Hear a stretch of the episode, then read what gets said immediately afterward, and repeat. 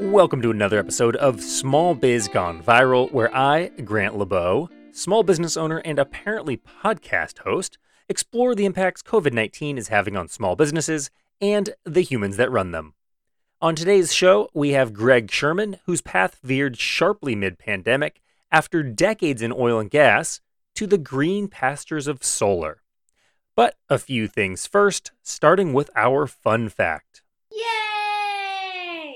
In a surprising turn of events for this show, today's fun fact is actually a fun fact.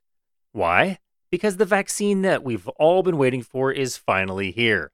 Americans began receiving the vaccine December 14th, 2020, almost nine months to the day that COVID 19 was declared a national emergency. I'll save the less fun vaccine facts for another segment. Time now for facts and figures, a few minutes each episode when we try to measure exactly what is going on around us. Starting with COVID, as always, now is very bad, but soon ish it could be all over or at least a lot better.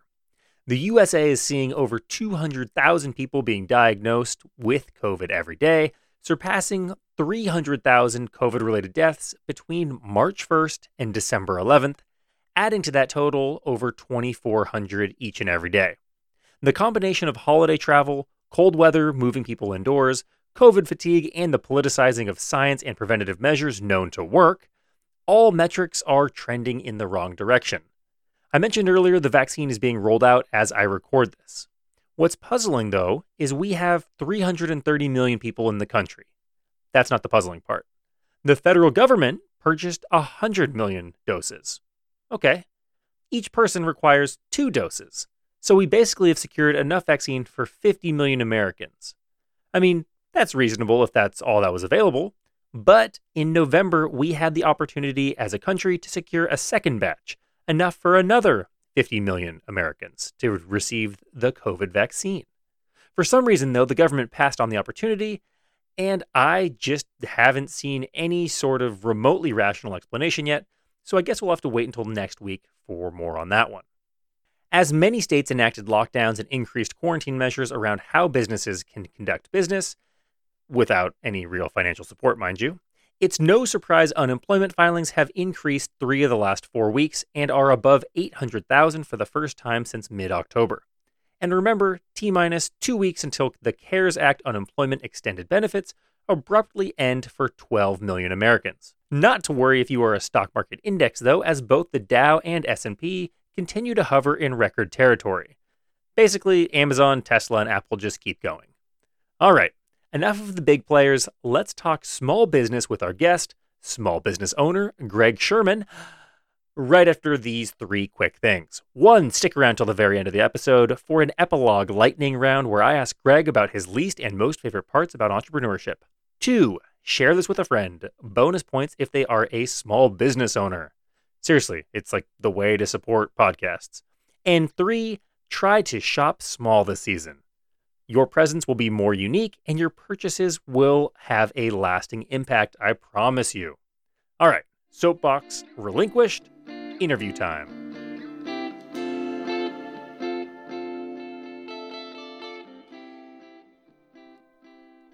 My guest today is Greg Sherman, who, after graduating from UC San Diego in 1984, was hired straight into an oil company. Eleven years later, he started the Sherman Energy Group, becoming a self employed consultant to the oil industry, focusing primarily in Oklahoma, though always commuting from San Diego. 15 years ago, Greg started a nonprofit called Access Youth Academy, helping underserved kids in San Diego. When oil prices absolutely collapsed at the start of the pandemic, Greg decided to use it as an opportunity to align personal values with his career and began working with California State Development as an independent solar specialist for residential and commercial installations. Here to talk all about that transition and answer some questions I've always had about politics and oil is Greg Sherman.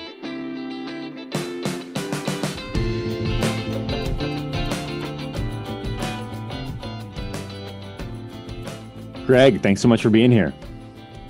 Thanks for having me, Grant. I am really excited to have you on because I feel like you are going to be providing a very uh, novel experience for us in terms of a your business industry in general, and then b the mid-COVID pivot to something entirely new, essentially. So first, as always, we will start with your personal background and how did you how you got into uh, the the energy industry at large. Sure, thanks. Um, so uh, after college, I got hired by a small oil and gas exploration company, and uh, kind of worked my way up through the company. They eventually sold out in 1995. Kind of dating myself here, but uh, uh, then I decided that I had enough expertise in the industry to go out on my own, and I formed my own company called the Sherman Energy Group. And uh, it was just at the time that uh, the internet was kicking in, and my expertise was going to be in the state of Oklahoma. And so I shuttled myself back there a lot, got people on board and online to understand that there could be this seamless exchange of documents and work so that I could work remotely. So it was kind of the, early days of working remotely. Even before and, Zoom. Yeah, oh, very much before that, for sure. Uh, fax machines were still a big thing, of course. Uh, anyway, so I, uh, yeah, I started uh, the Sherman Energy Group in 1995, and basically I've I've been running running that company ever since uh, as an independent consultant in the oil and gas industry. Uh, a one a one man show. A one man show with a lot of uh, subs working out in the field in Oklahoma, my eyes and ears, so to speak. Right, because I'm I'm talking to you from your office, which is in La Jolla, Southern California. You are, you are indeed. a couple mi- a couple miles from my office. There you go. uh, and so, what what is the business model of the Sherman Energy Group? Uh, basically, we have partnered up with different oil and gas exploration companies, operators that get wells drilled in Oklahoma.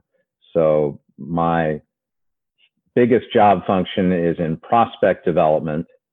And a geologist would come to me and say, Greg, we want to get this well drilled here. And then it would be up to me to uh, essentially put everything together uh, to get that well drilled.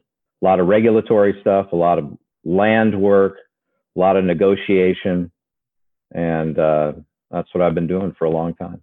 As as well as raising the investment, correct? Certainly, there is that aspect. Um, uh, a lot of times, the geologists are the ones that do the uh, the main presentations of the prospects uh, to other geologists who ultimately uh, put it to management to make the decisions on whether they're going to participate in the, in the prospect or not. Management of, of other larger other other large companies, yes. Okay.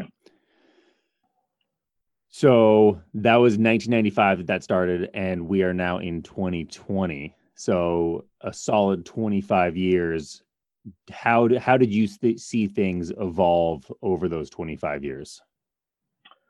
Uh, there was uh, a lot of cycles. Uh, there was certainly uh, quite a few ups and downs, which is typical of any commodity. And um, we've just kind of rolled with the punches along the years. Uh, you know, it, I've had some really great years and some years where things were certainly a little little more challenging. Uh, being remote always had its challenges too.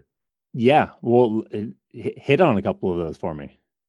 Well, I I think um, you know in the down downturns of the industry, uh, the folks in Oklahoma would typically uh, turn inward a little more and look to support folks that were more local and so I had to work a little harder to get people to still believe that I was their guy.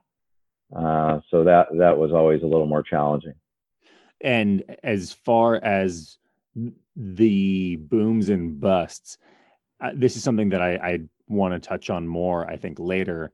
But I'm it's it's one of the questions that I was most eager to ask heading into this, which is, did you see booms and busts align specifically or or correlate highly with the different um, uh, political parties taking taking obviously Oklahoma is is deep deep red but did you see you know you came in during the Clinton administration and then there was you know George W Bush and Obama and then back to Trump did you see uh, were were those booms and busts associated at all with the different uh, regulatory styles and stances of those different presidential um, of the different presidencies?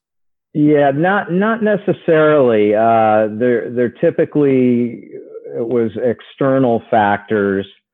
Uh, it might have been something going on in the Middle East. Uh, it might have been well, the Great Recession, 2008, 2009.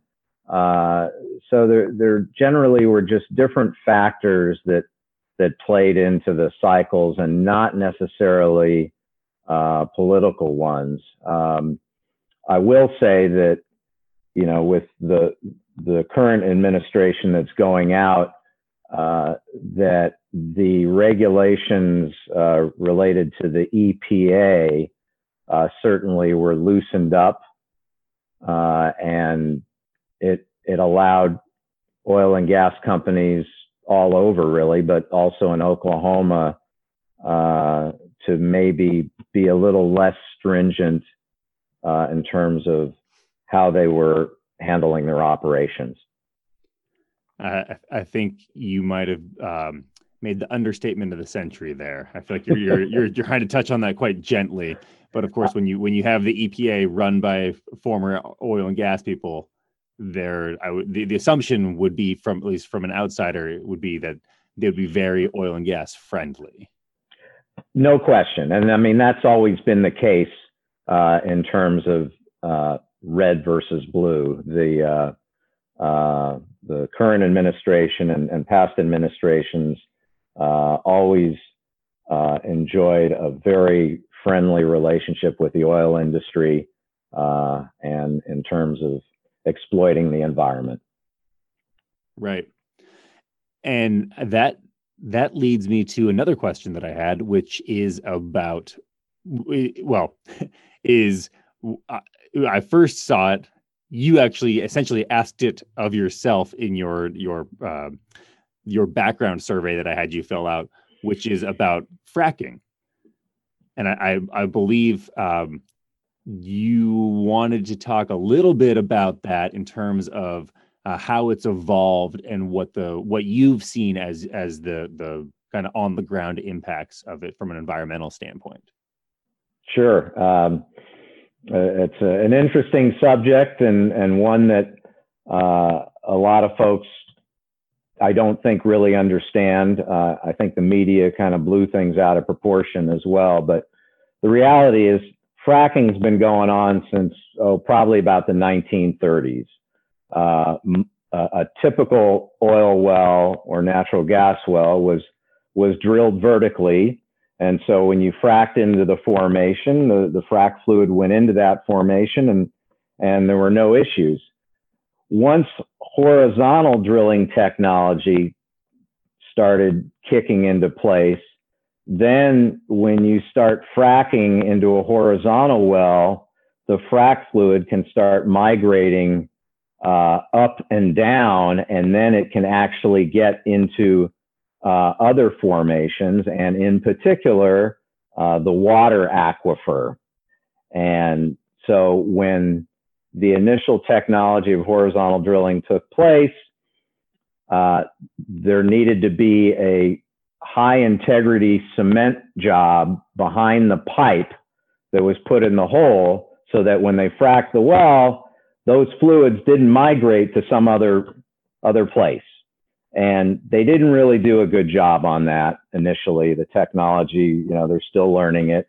And so those frac fluids went into water aquifers, and there were a couple movies made about it, even uh, that that uh, you know spoke to the frac fluids contaminating water aquifers, affecting people's lives, and uh, thus it got a really bad rap.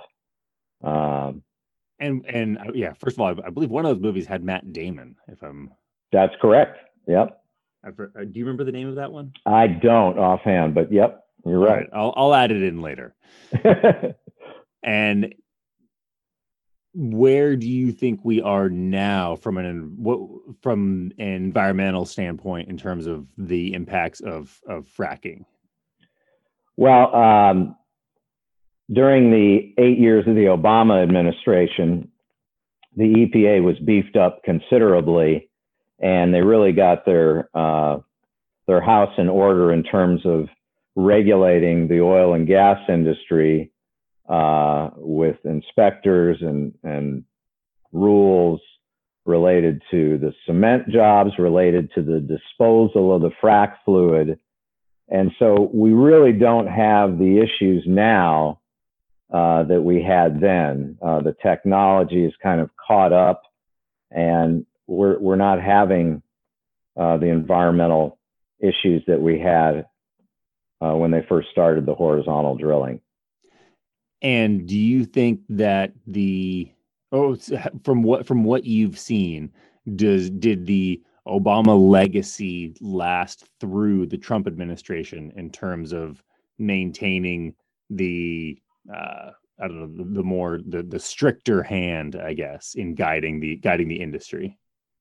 Uh, absolutely not. Okay. Uh, there, there's been a, a huge dismantling of EPA regulation across all industries, uh, and uh, you know, I'm I'm an environmentalist at heart, so it's it's really challenging to to see this happening.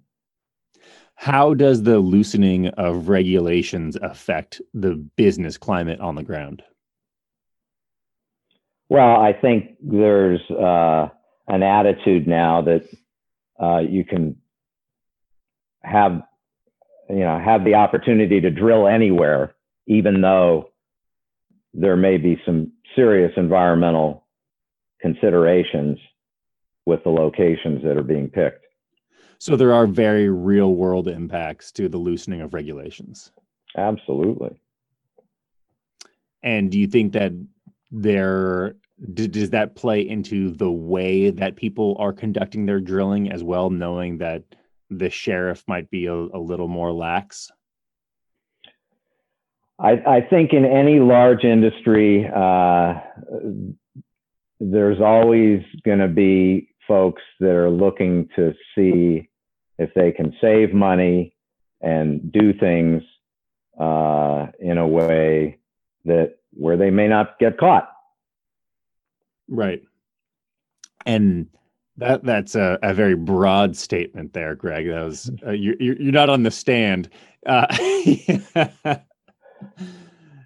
so as as I, I guess what I'm getting at is people are very much make like th- there are very real world implications behind the the guidance from the federal government in terms or specifically the the EPA and if there are fewer and and further between uh, consequences or, or potential fines or et cetera that people really do i mean obviously they're they're humans they're going to respond to those incentives and are going to drill in places that uh, may have or will have uh, larger negative environmental implications. Is that fair to say? Yes, you summarized it uh, probably better than I did. uh you yeah. You're you're being, being too nice about it I'm, yes, there is a diplomatic aspect. uh, Yes. uh don't worry I, I don't think from um from our our polling uh I, I don't think we have a huge uh oklahoma uh energy industry following of of the podcast here Fair enough.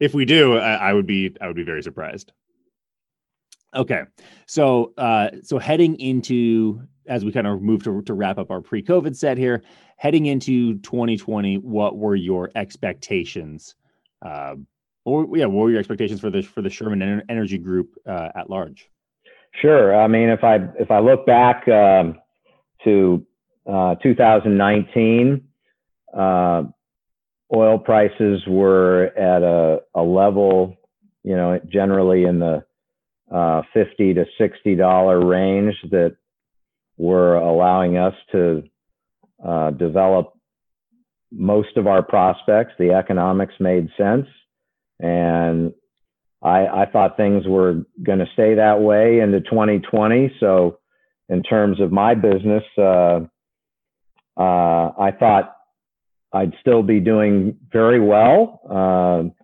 maybe a, a 10 to 20 percent increase in revenues overall, and was generally optimistic.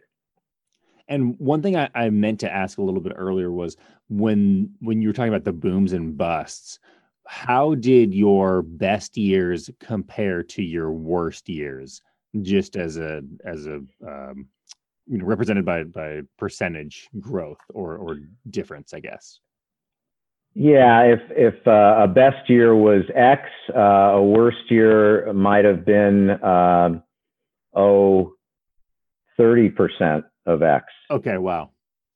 And was there was it often that those years would swing high and, and low, or, or was it relatively steady in terms of okay, 2008, 9, 10, years of uncertainty and and investors pulling back that we know those are going to be bad years and then the good years last for a while or, or is it kind of high yeah yeah Gen- generally it things bounce back fairly quickly uh, and then, you know, there's kind of an upward cycle trending, you know, could be six to 10 years. Right.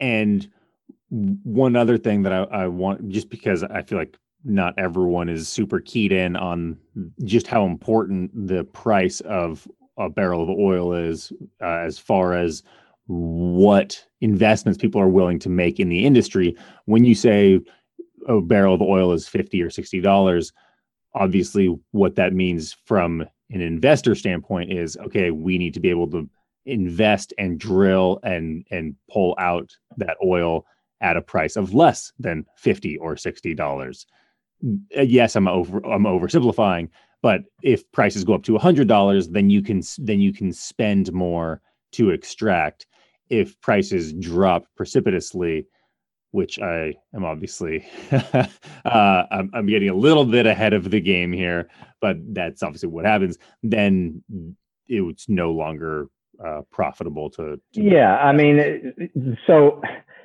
what typically happens at, at when the price drops is the demand for drilling drops, and then the drilling costs drop and then there becomes an equilibrium and it it may even be at $30 a barrel where you can still do very well because the costs uh, of drilling have come down so much. The cost of fracking the cost of the pipe uh, the drilling contractors there's so many aspects and all of those costs drop and then suddenly $30 a barrel works economically and uh, are, why are the prices on all of those things dropping lack of demand right?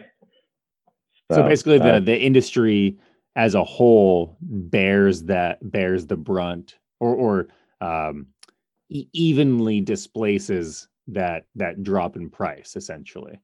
Absolutely, and so then there's that equilibrium, and then people start drilling again, and then the oil price starts kicking up, and then drilling prices, uh, drilling costs lag behind, and so what's interesting is you'll see a lot of people that want to go out and drill when oil prices are low and costs are low because they know the price is going to go up over time. So then once you get that right. well drilled and you start producing, then they get the benefit of that price increase.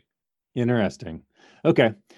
So headed into 2020, things are going well. It's the last year of the of the Trump administration. Not that we knew that for sure at that point, but you know, this is obviously pre-COVID. Who knows? There could have been a, a second a second term was not far fetched at that point in time. So you basically had the the three years, the momentum of three years of light regulation, and the world economy is doing well. Oil prices are middle of the road. Historically. Yeah, yeah, yeah, sure. Okay. Yeah, they were hanging around fifty dollars a barrel. Everything was hunky dory. Got it. And on on that hunky dory note, we're going to uh, put a pin in it, and move on to our mid COVID set. But of course, before we do that, as always, time for our unsponsor, which is an awesome company run by awesome people who produce an awesome product. They don't pay for a shout out, but they deserve one anyway. So, Greg, who is today's show not brought to us by? The unsponsor for today's show is Unhinged Craft Candles. And you can find them at unhingedcc.com. And they're owned by two really cool guys, Travis and Rob, who met on Hinge.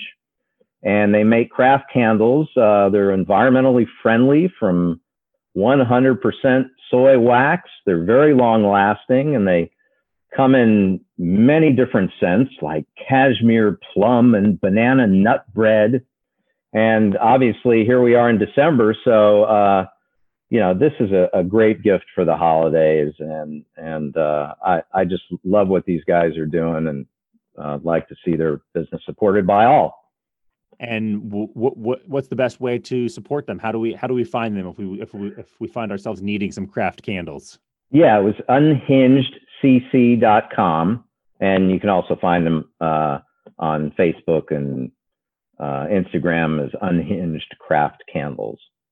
Got it. And I believe that their part of their pre- their uh, their social media presence was enhanced by your by your by your lineage. If am, am I your progeny? Yeah, that's true. Um, they they sell their candles at the La Jolla Farmers Market here every Saturday, and um, uh, my daughter came home one day and she said she met these two really cool guys, and lo and behold, she she started uh, writing some blogs for them. Love it. Shout out to Rachel. There you go. All right. And with that, let's go ahead and move into our mid COVID set where we talk about the real world impacts COVID 19 had on your business. So let's start with March, as we always do. When was the first moment you started to see uh, a, a, business impact of COVID? Uh, in March, you you got it right on the money. And and how? Oh gosh, um, basically, um, uh, oil prices started collapsing uh, very, very quickly as the the pandemic unfolded, and um, and why was one, that? Well, basically lack of demand. Uh, everybody was locked up. Nobody was flying. Nobody was driving. Jet fuel oil demand, gasoline demand, basically dropped off completely. Right. The the upside there, of course, being that you could drive anywhere, anytime, and not have rush hour, and oil prices started to fall. Uh, obviously, was it? Um, let's see. Can you quantify what what that price fall was? Well, um, at one point in April, oil actually was trading at negative $37 a barrel. So it went from 50 to negative 37 in about 30 days. And and that just sounds it sounds impossible for the price of something to be negative. What does that mean? Well, I mean in in the world of oil traders where they are buying and selling contracts, uh, the traders uh, basically got caught with all of these contracts that they couldn't get rid of. And the only way they could get rid of them uh, was essentially paying somebody to buy the contract off of them, and thus the, the negative price. But ultimately, what it did to the oil investment community and what we were doing in terms of developing prospects is it it just shut us down completely. How many um how many contracts are you generally working on on an annual basis or or at any given time? Well, in terms of our, our prospect development, I would say we probably we're probably developing oh 10 to 12 prospects a year. Okay, so at that time you had a, a three or four different contracts, kind of balls in the air, and those. Yeah, we had uh, we had we had put we were putting together prospects in 2019 to be able to sell uh, to the industry in 2020, and uh, yeah, I think uh, I think your three or four is actually right on. I think we had three to four prospects ready to put out to the street, and of course, all of that stopped. Everything was tabled. Right. So it's probably a a combination there of A, the price dropping precipitously, and then B, as we've talked about on the show with other people who are looking to raise money, either for generally for an investment in their in their business, but for you, it's kind of you're looking for ongoing investment essentially in in the prospects. Did you find that um, part of the reason why there was a drop off was because investors were all of a sudden very very hesitant to put to have any sort of outlay of cash or was it or was, it explicitly related to just drop in price It was everything. I mean, the economics didn't make sense. Number one, because of the low low oil price. The investment community, you know, that that just shut down effectively. And then, you know, the other component of, of my business is kind of the revenue stream from the oil and gas sales uh, of the wells that uh, we have an interest in. And because the prices were so low, it didn't make sense to even sell the oil and natural gas. So a lot of the wells were shut in, or we put tanks on the surface site and the wells would continue to produce, but the oil would go into tanks as storage to be sold at a later date when oil prices uh, increase. So the, the, there was no revenue stream. right and uh, so there's so part of your business model is or revenue model uh, specifically is a share of the proceeds from a- from any particular drilling project Yeah, when, when we put together a prospect and, and we sell it out to other industry participants, we get the well drilled. But but part of my my dealings is that I I have a share in that well. okay So if it's successful, then I'm going to benefit in that revenue stream. And so if the price per barrel is negative $37, there's not much money to be to to be shared there. Yeah, and I mean it was only minus 37 for a day, and you know, but uh, basically, you at ten dollars a barrel or wherever it was for a significant period of time, it just didn't even make sense to to sell the oil. Right. So there's there's the 50 to 60 dollar range where life is good, we're we're hunky dory. There's the $30 price range where the the price of doing business has gone down. So at you know at some point it does make sense to get back in or to to continue to drill at that point. And then there's the $10 price point where it just doesn't matter how low your cost of goods are because there's just there's just no way to recoup that. Yeah, it, it just doesn't make sense because there there's ongoing operating expenses for the for the wells, and um, you know you just you don't even want to sell it at that point. So the $37 the the negative $37 price point that was in April basically as the the uh the sheltering in place rules regulations guidelines etc kind of started to compile uh, or or compound I should say and it became evident that covid was not going to be solved by California and a couple of other states doing some some sheltering in place, it became evident that this was going to be something longer lasting. How did that how did that impact your business and your mindset moving forward?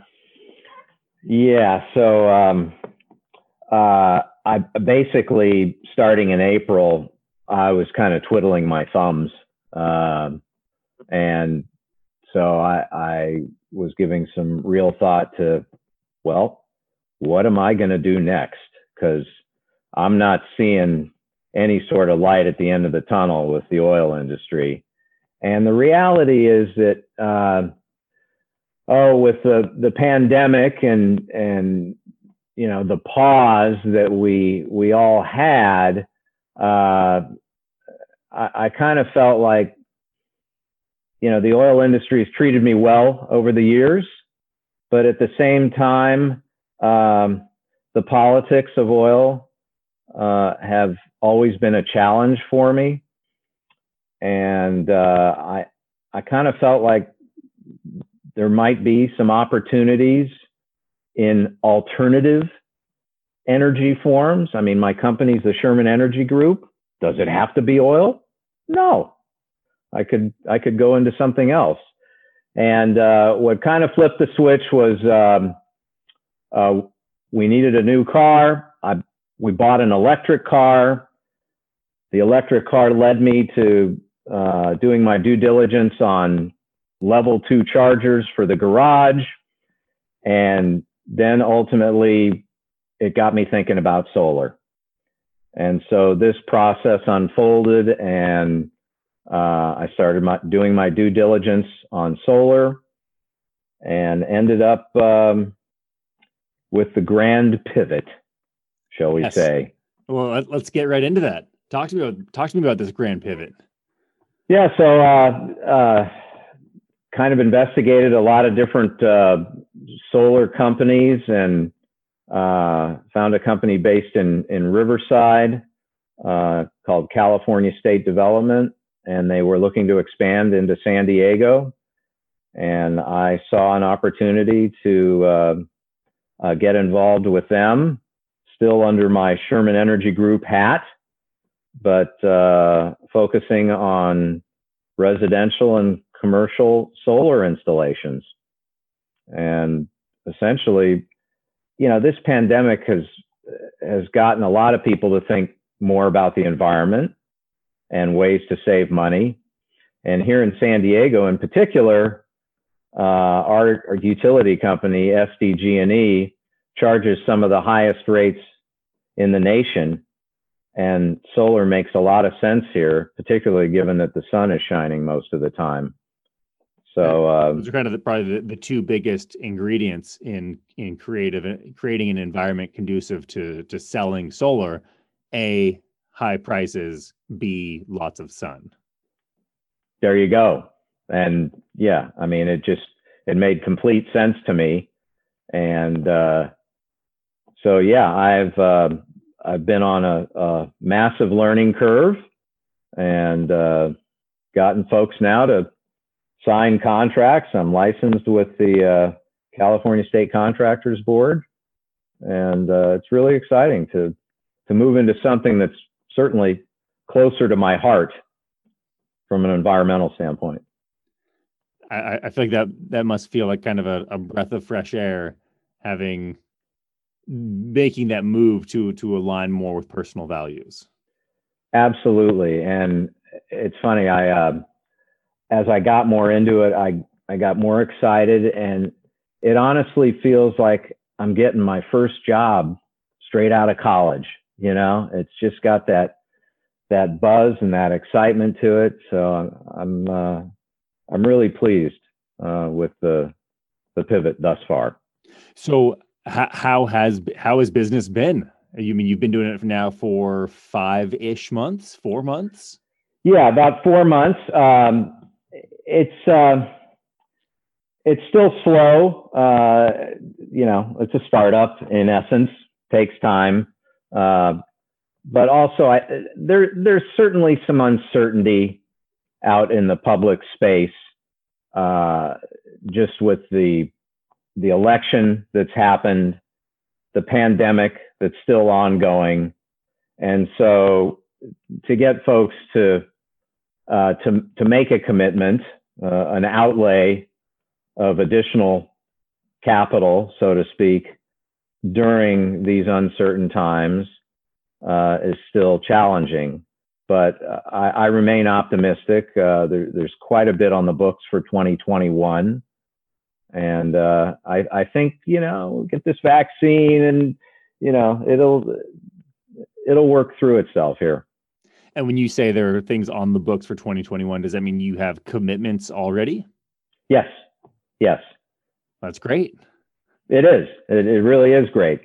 Um, and what's also interesting is that the oil business hasn't uh, completely died. It's it's still out there, and I've got got also some interesting things going on. So it's nice to have this period where um, I, I've I've got a transition that can take place over time, as opposed to you know the oil business just being completely dead right now, and then uh, right. being being reliant on solar completely. So, so, so the, the the benefit here of being the Sherman Energy Group and not the Sherman Oil and Gas Group or the Sherman Solar Group is that you're able to kind of have your your your foot in one door whilst while kind of moving on to the other one. Uh, you can, yeah, have your your finger in both pies.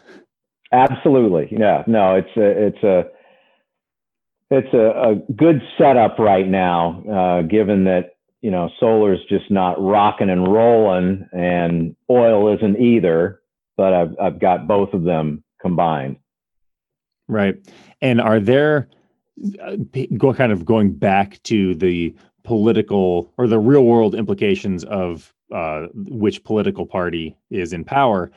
Are there subsidies right now available to home consumers? Yeah, there have been uh, for quite some time. Uh, in 2020, any solar installation, uh, battery uh, storage unit, uh, electric car charger, even part of your roof, there's there's been a, a 26% tax credit available uh, in 2021, it goes to 22%. And in 2022, it's supposed to go to zero. But obviously, with the Biden administration coming in and their commitment to alternative energy sources, uh, we do feel that uh, there are going to be incentives that will kick in uh, for 2022, certainly. And on the opposite end of the, that spectrum, I remember hearing a story about how the trade war with China was hurting specifically the solar industry because the cost of goods on imported um, components of solar panels were being a- attacked specifically. Uh, that, that, that's that's correct. Um, you know, from my perspective, um, the solar panels coming out of China, uh, to me, were an inferior product overall. And what we're seeing now is that uh, the technology of solar panel manufacturing uh, is continuing uh, to get better in the US with US based companies. And so that particular aspect is becoming less and less of a factor overall in terms of the, the solar cost. Are, are, are you saying that it could be a good thing? Absolutely. Yeah. I mean, we've, we've even got a company right here in, in San Diego that's, uh, that's doing uh, some great things with battery storage. Uh, so it, it's really exciting to to see the changes going on in this in the solar industry. Yeah, it's exciting to hear just from a from a a, a, a potential consumer and then b just a, a citizen on the on this earth that they're that we're that we're making good good moves and making things more viable uh, within the the alternative energy sector. Yeah, the costs are going to continue to come down. There's no question about it. And the technology is, is continuing to get better. I mean, it used to be that panels would have about a 10 year warranty. We're now seeing 25 year warranties on the panels. Uh, I've even heard about some 30 year warranties. Wow. So basically the, the life of the mortgage. Oh yeah, with, without question. And, and, you know, I've I've talked to some people that you know, fully believe that the panels right now can last 50 years with no problem. Obviously, there's a degradation of of their efficiency over time, but uh, yeah, the the whole the whole market has changed so much. Uh, it, it really is exciting. So as we move into our post-COVID set here, which is more of a, a name than a than a uh, a, a strict, um, uh, it's, it's it's not a strict strictly named segment because obviously post-COVID was something that when this show was first created was something that I thought was right around the corner, and now post-COVID is uh I don't know more of an idea, but uh, anyway, Actually, that's that's not true. With the with the vaccine on the horizon, I think a post-COVID world may actually be somewhat within reach. But yeah, I, I would agree with you. I, I also think that uh, post-COVID with some uh, changed habits, hopefully. Yes. Oh, definitely. I, I was just talking to somebody about this yesterday about how there the habits that we had to learn very quickly early on, I think were um, they came on the scene quicker than I think they will leave the scene. I think that people will be reticent to sit next to people in close proximity and to to gather in crowds, especially um, in places where maybe the masks are less politicized and more uh, generally accepted. I, I, agree, and and ultimately, I think we're going to have a healthier society overall. Yeah, I've thought about that about how if we will we kind of take up some of the the really good things that I've seen in my travels in in Southeast Asia, which are hey, I'm that person is sick, so they're going to wear a mask to protect others. What a novel concept. Yeah, absolutely. Uh, my daughter lived in Japan for six months, and you know anybody who even had just normal allergies in the spring, you know, they were wearing a mask. Uh, that's a, that's a good thing. Yeah. Well, there will obviously be many long-lasting implications of COVID. How do will they play to you specifically in the Sherman Energy Group? Well, I think uh, the transition's unfolding, but I I feel uh, ultimately that you know I'm gonna I'm to devote my work life uh, more to the the solar world and uh, getting people, educating people really that they don't have to pay for electricity and be uh, beholden to a utility company where the you know the annual rate increases are five to seven percent a year. Right. And uh, do you see any? Uh, are there any impacts in terms of the the the solar market and and in demand from people because they are working from home and therefore seeing increased energy bills? Well, I think that's going to be an inspiration for them to be thinking about solar in the long run. I think you're going to see a lot more electric vehicles on the road in the long run, which you know, you got to charge those babies up. And, you know, the easiest way to do that is put a charger in your garage. Why not have that running off of your solar panels? So right. there, there's a lot of things that are happening right now that I think are going to be more conducive to uh, folks thinking about solar for their, their homes. And to to to go back to the implications of of uh, change in political party, on we we've kind of addressed the the how the Biden administration through subsidies through um, through those types of things will probably help the solar market. Can you can you prognosticate about the implications of switching to a to a Democratic um, president on the oil and gas world, especially given the bizarre economic uh, kind of context that that we're living in right now. Yeah, I mean, I'm already hearing it from from Oklahoma.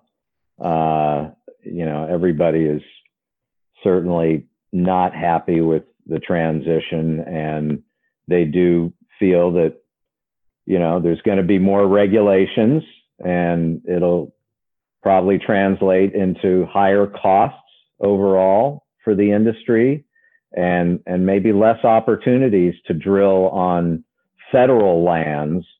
Uh, and you know Trump opened up a big area in Alaska uh, and that may that may get shut down uh, with the new administration. I was going to ask you about that. Is is that is that the type of thing that can be reversed as soon as there's you know on January twenty first? Well, I, I don't know if it would happen right at that point, but certainly, uh, you know, they're going to be looking at offshore and federal lands and uh, areas of, where there's, you know, significant wildlife and uh, proximity to national parks. I mean, who knows? But all of that is going to be looked at in a much deeper way.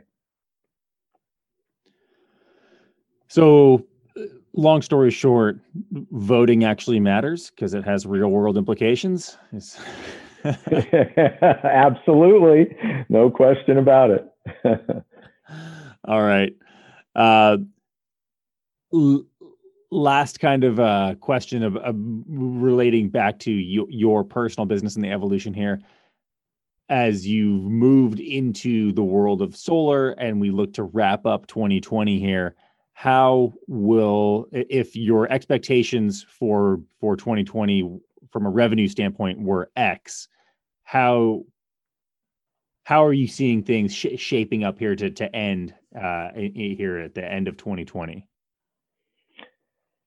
uh, well 2020 is not going to be a good year uh, at all um, but uh, certainly 2021 is going to be uh, some multiple of X. I truly believe. Really, that's uh, great.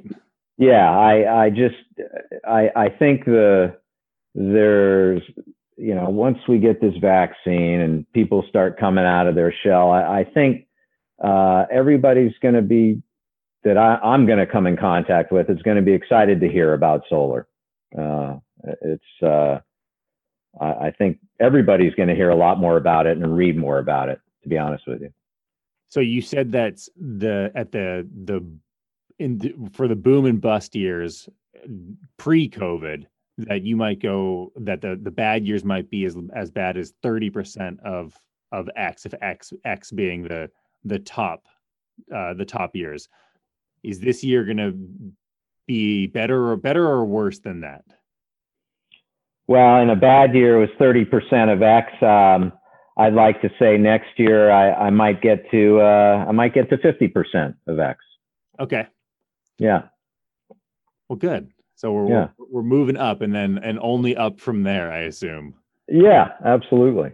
Yeah, and then uh, I mean, it it sounds like between the the Biden administration and increased subsidies on the horizon, and a drop in prices in a drop in prices cor- uh, corresponding also with an increase in quality uh, as well as higher than average savings rates right now because uh, from households because they're not going out and spending on restaurants or experiences or travels etc it seems like the environment and the and is creating a um, a, a market that is primed for solar investment down the road yeah, absolutely. And I and I think you know, as we come out of this pandemic, it's going to allow me to uh, to meet more people face to face, or or make right. pre- pre- presentations.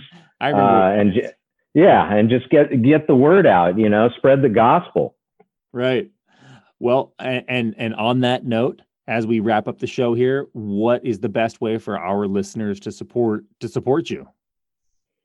Well, um, you know the uh, the best way is to to look me up at uh, uh, California State Development. It's calstatedev d e v dot com, and and my email is Greg at calstatedev dot com, and um, yeah, they can always uh, reach out and happy to ha- happy to educate.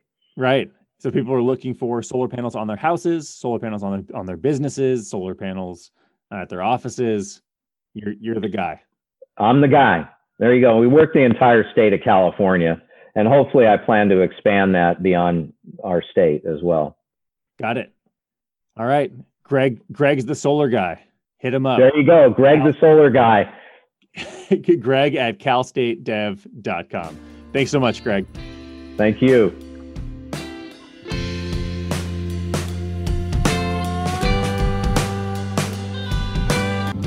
Thank you to my guest, Greg Sherman. If you live in California and are interested in residential or commercial solar, check out calstatedev.com. Time now for my unsponsor of the show. This is an awesome company run by awesome people producing an awesome product. They don't pay for a shout out, but they deserve one. Today's unsponsor is Gold Dune. In an e commerce page with eco friendly home, lifestyle, and personal care items, they bridge the gap between what looks good, works good, and feels good so you can be a conscious consumer without all the homework. Check them out at golddune.com.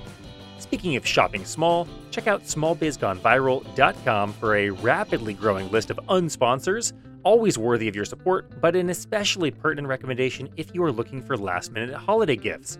Maybe get a classic sweater made just for you from episode 23's Public Habit, or a dress that incorporates height and shape from episode 21's Aylin. Take an online yoga or twerk class from episode 22. We've got lotions, fair trade purses, tahini, workout coaches, Brazilian activewear, base butter, performance socks, moisturizing hand sanitizer, and more. All at smallbizgoneviral.com. Thank you, Peggy Bunker and the Bunkmates, for this awesome theme song, Worldometer, NPR, Robinhood Snack, and Morning Brew Daily News emails, Statista, and my wonderful researcher, Kaylin Kwan. Someday this will all be over. Until then, fight the fatigue, social distance, and wear a mask. From an office in North Pacific Beach, recorded and edited before and after work hours, I'm Grant LeBeau, and this is Small Biz Gone Viral.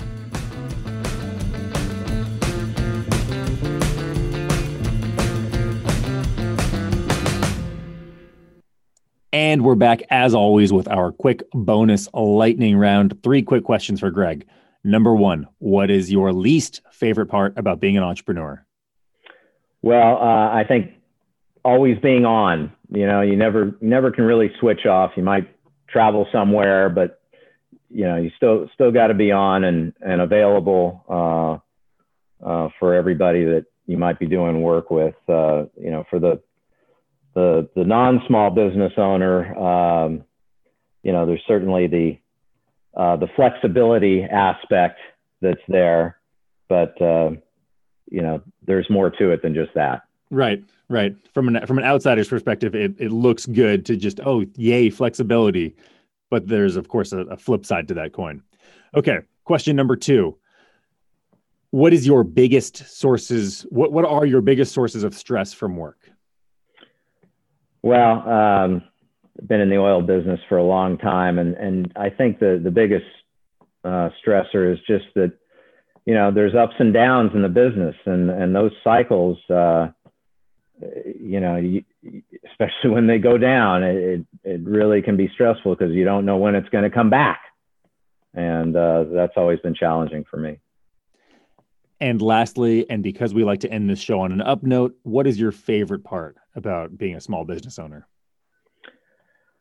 Uh, I, I just think, you know, you can come up with the wildest idea in the middle of the night and wake up the next day, and by God, you just might be able to make that work. I love it. And th- that's the note we're going to end on right there. That is perfect. Thanks so much, Greg. Thank you, Grant.